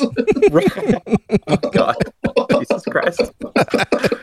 I, I, I read Roger Ebert's review of Deep Rising, and he was he mentions that he was like, "Huh, yeah, he was really good in Amistad. Uh, it's weird that he's in this movie because uh, unfortunately, Roger Ebert not a fan of Deep Rising. Uh, I- I can understand why people wouldn't like this. Those people are wrong because Yeah. it's just it's I just like it's kind so of fun. like your how you are with Malignant, where it's like I'd rather be watching Basket Case. I feel like with Roger Ebert, his whole review is basically I'd rather be watching Alien. oh, see, here's the thing. Um for a large portion of this movie, I thought I'm having so much more fun with Deep Rising than I am with Aliens.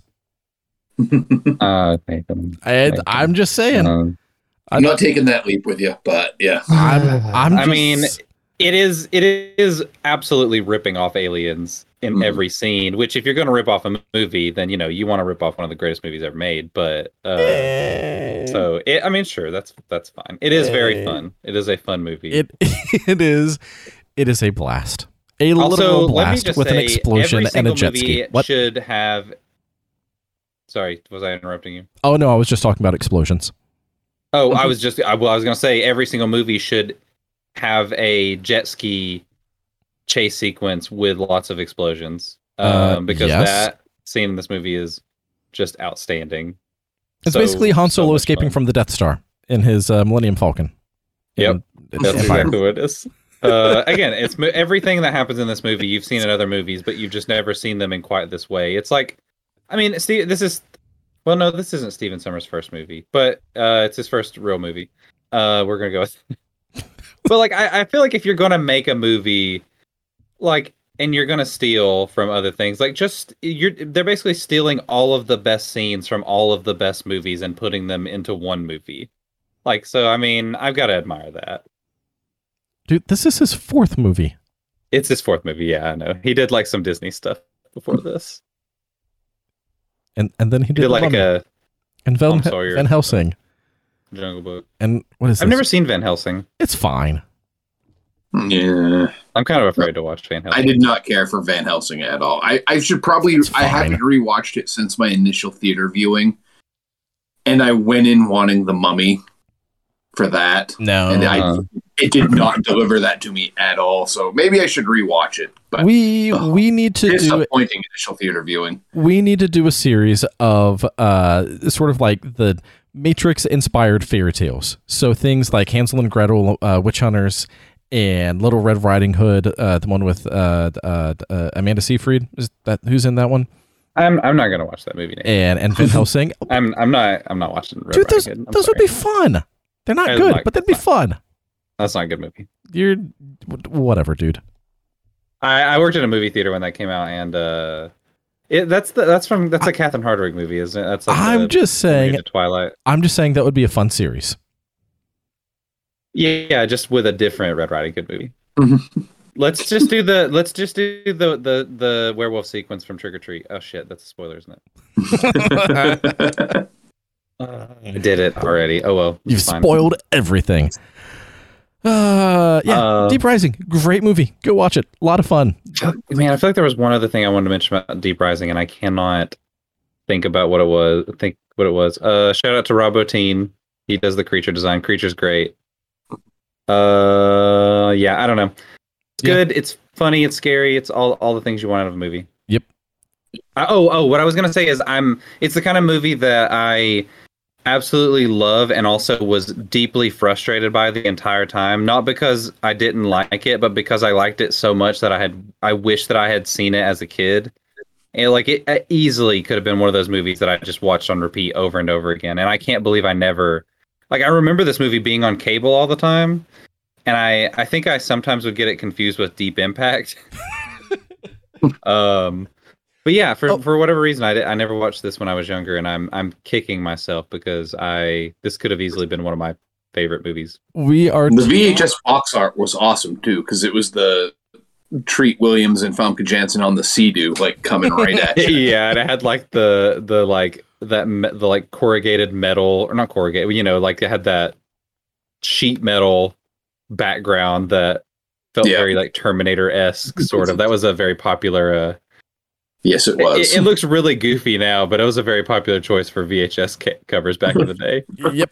Uh, and at some point, probably not this year, because we already have a, uh, a theme for December. We are totally going to do a Deep Simber where we cover movies like The Deep and Deep Rising and Deep Impact and uh, Deep Yep. Star Six and Ah, the deep deep hens. ha ha. Sorry. I didn't, I didn't have a I didn't have a punchline for that. I just, just was gonna say deep ends. No, Get it? Because deep end, and it sounds kind of like depends. no, I don't. I don't get it. Oh, I'm sorry, Nathan. It's, it's See, it's not fun whenever I try to explain the joke because then you just like don't you don't take the bait like I do. it's. A, I, I'm just saying it was a very shallow joke. Is uh is all that I'm saying. That is uh that's fair. Deep Rising has a thirty percent on Rotten Tomatoes. Who What? watched Deep Rising and did not have a good time? That's like, ah, it's so sad. Anyone who watched The Expendables and thought, you know, this needs more giant squid tentacle monsters uh, eating people and digesting them. That's who this movie Oh, is you for. know what? You you know what the problem with Deep Rising was? Uh, apparently, it Nothing? came out like a few weeks after Titanic. Yeah. That's the problem with Deep Rising. That's why nobody liked it. Uh, like, why would we watch this tiny boat movie when we have this enormous boat movie because made by the guy did- who made the movie that you clearly are trying to like redo with Deep Rising? because Titanic did not have tentacle monsters. That is true. Now, if it had, that would have been better. It just oh had, my god! Well, I mean, it did have Billy Zane though, which is pretty close to a tentacle monster. the first kill, I think the first kill in uh, in Deep like Rising. Billy Zane should have been in Deep Rising, not Titanic. you know what? I, I could have had a Billy Zane instead of a Treat Williams. Oh, who, who would we who would we flip Williams. for him? Like, who would we put? Oh Billy no! Billy Zane as Treat Williams. Like, No, no. Switch, But- those, switch those two out. Make, Make make Treat Rose. Williams the. Swap yeah, Billy Zane out. be with an older man, you know, because that seems in line with that time. That Swap- Actually, does that's true? Yeah. Swap Billy So Billy yeah, Zane we're out. switching those two out. Swap Billy Zane out with Famke Janssen. I like that idea too. Actually, I'm liking this Treat Williams idea because the one thing about Billy Zane and Titanic is that like you know immediately when you see him that he's a dickhead yeah. and he's he's like but like if you have somebody like Treat Williams in there, it's like yeah, he he seems like a nice guy. So it'd probably make it like even more See, upsetting when he becomes like the controlling asshole boyfriend who tries to murder them so while the ship is sinking. all of this talk of Treat Williams and Spoiler alert uh, for Titanic, by we- the way. we'll start wrapping things up here. All of this talk of Treat Williams just makes me want like a series of movies that um, are you know like you know classic ish. One of these movies is not a classic, but like reworked to where Treat Williams is playing at least one of the roles. So like a treat car named Desire, where you know it's a streetcar named Desire, but with Treat Williams, or you know Treat Fighter Uh, where uh, he's the end boss that, that everyone else is working up to, or or Sesame Treat, where uh, it's a dude inside of a uh, a Big Bird costume, but instead of Big Bird, it's Treat Williams. So it's just a giant. I like I wanna watch- all of yours I want to watch Walter Hill's Treats of Fire. You know? All of yours are, are street related. I find that funny. Why don't, I would There's like. I'm very other few things you can make treat into. well, I mean, there's a trick or treat, trick or treat, uh, or trick I or was treat. say yeah. You could just. What about treat, pray, love? I would. I would actually watch the hell out of that movie. Yeah. Treat, Oh, drink, man, man. woman. You know. oh my god. Oh yeah, good stuff. Oh man. yep. It's good. Good times. All right, it's it's nearing midnight. I know we're all. Yeah. I'm. st- I'm like I am fading. Yep. I, I need to go get immediately some, ran out of steam. So I uh, was gonna just say. Yeah. All right. I'm sorry. Go on. Yep. Yeah. Yep. Uh huh. Yep. Mm-hmm. Mm-hmm. Yes. that's th- those are Uh-huh. words. All right, Dan. Where do you want people to find you? Uh, you can find me at my website. It's so late I'm forgetting its title now. Uh, HBO to front row.com and on uh, Twitter at HBO to front row. And Eric, where do you want people to treat you with words? Aw, I'm sad because I was gonna say you can find me on Treater. Doesn't- that doesn't really work, but uh, I am on Twitter at the Chimerican. Uh, that is spelled T H E C H I M E R I C A N. Uh, I'm also on Instagram at Chimerican Reviews and on Letterboxd at Eric J A Y. And you can follow me slash the podcast on Facebook, Twitter, Instagram, and Letterboxd at Video Monster Pod. Or you can follow me personally on Letterboxd at the Gargyle. That's G A R G Y L E because it is a gargoyle wearing an Argyle sweater. And if you enjoyed this episode and want to keep coming back for more, just uh, do a search for Video Monsters wherever you get your podcasts. Like, subscribe, uh, leave those positive reviews, and uh, tell your friends. Tell tell them about the podcast and that it is good, and then listen to it with them and laugh along with them and spoil it with them. Spoil, tell, tell all the jokes before we tell them. Just spoil. Don't do that. You would be the worst if you listened to the podcast, memorized all of the jokes, and then ruined every single joke listening to it uh, with someone else. It's a terrible suggestion. Please do not do that. Uh, and by the time this episode comes out, uh, we will already have been at the Knoxville Horror Film Festival. But if you are listening to this live, then be sure to uh, get your passes and and see us there. Uh, and if you're listening to this in the future, or you know the present for you but future for us, then uh, be sure to come back for our Knoxville Horror Film Fest coverage and all of the other fun things that we have coming up in future months as we very sadly bid farewell to Halloween, which makes Wow, me kind of yeah. sad. And- yeah, That's sad. yeah. But we have more things planned. All right. Um, yeah. Go spoil a movie for someone that you love, and then share your experience in the Video Monsters Discord server. And um, yep. Guess that's it. All right. That's been for this episode of Video Monsters. I'm Nathan. And I'm Eric. I'm Dan. Eric, you sounded Hey. like you had a joke. Well, I was about to I was about to say I'm treat, but I was like, that's not even a joke. That's just saying the word treat. Hey, what about treat impact? Does that work? Or Yes. treat rising. I mean, I just I already got the mo- movies How, confused. how about Pet Cemetery Treat? Pet Cemetery what Treat? about the last treat tale? American Treat.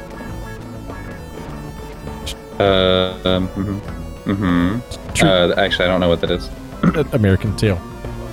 Treat But that doesn't even rhyme. Like, what are you? What, Oh, we- what the hell are you doing? We- we're, we're gonna have to include Deep Throat on our Deep Simber. I, I'm not. I'm probably not gonna watch Deep Throat. Nathan. That, that's Do, do, do, do you want a spoiler? it's in her throat.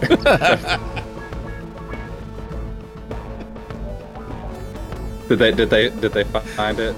Th- th- they did. They found it. Okay. A tiny little Treat Williams at the back of her throat.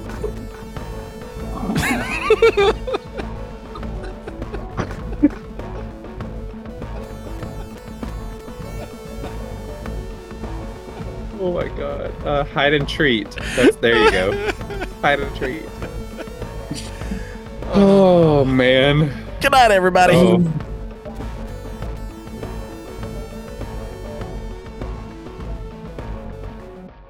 That's that's that's where that ends. Good. Yes.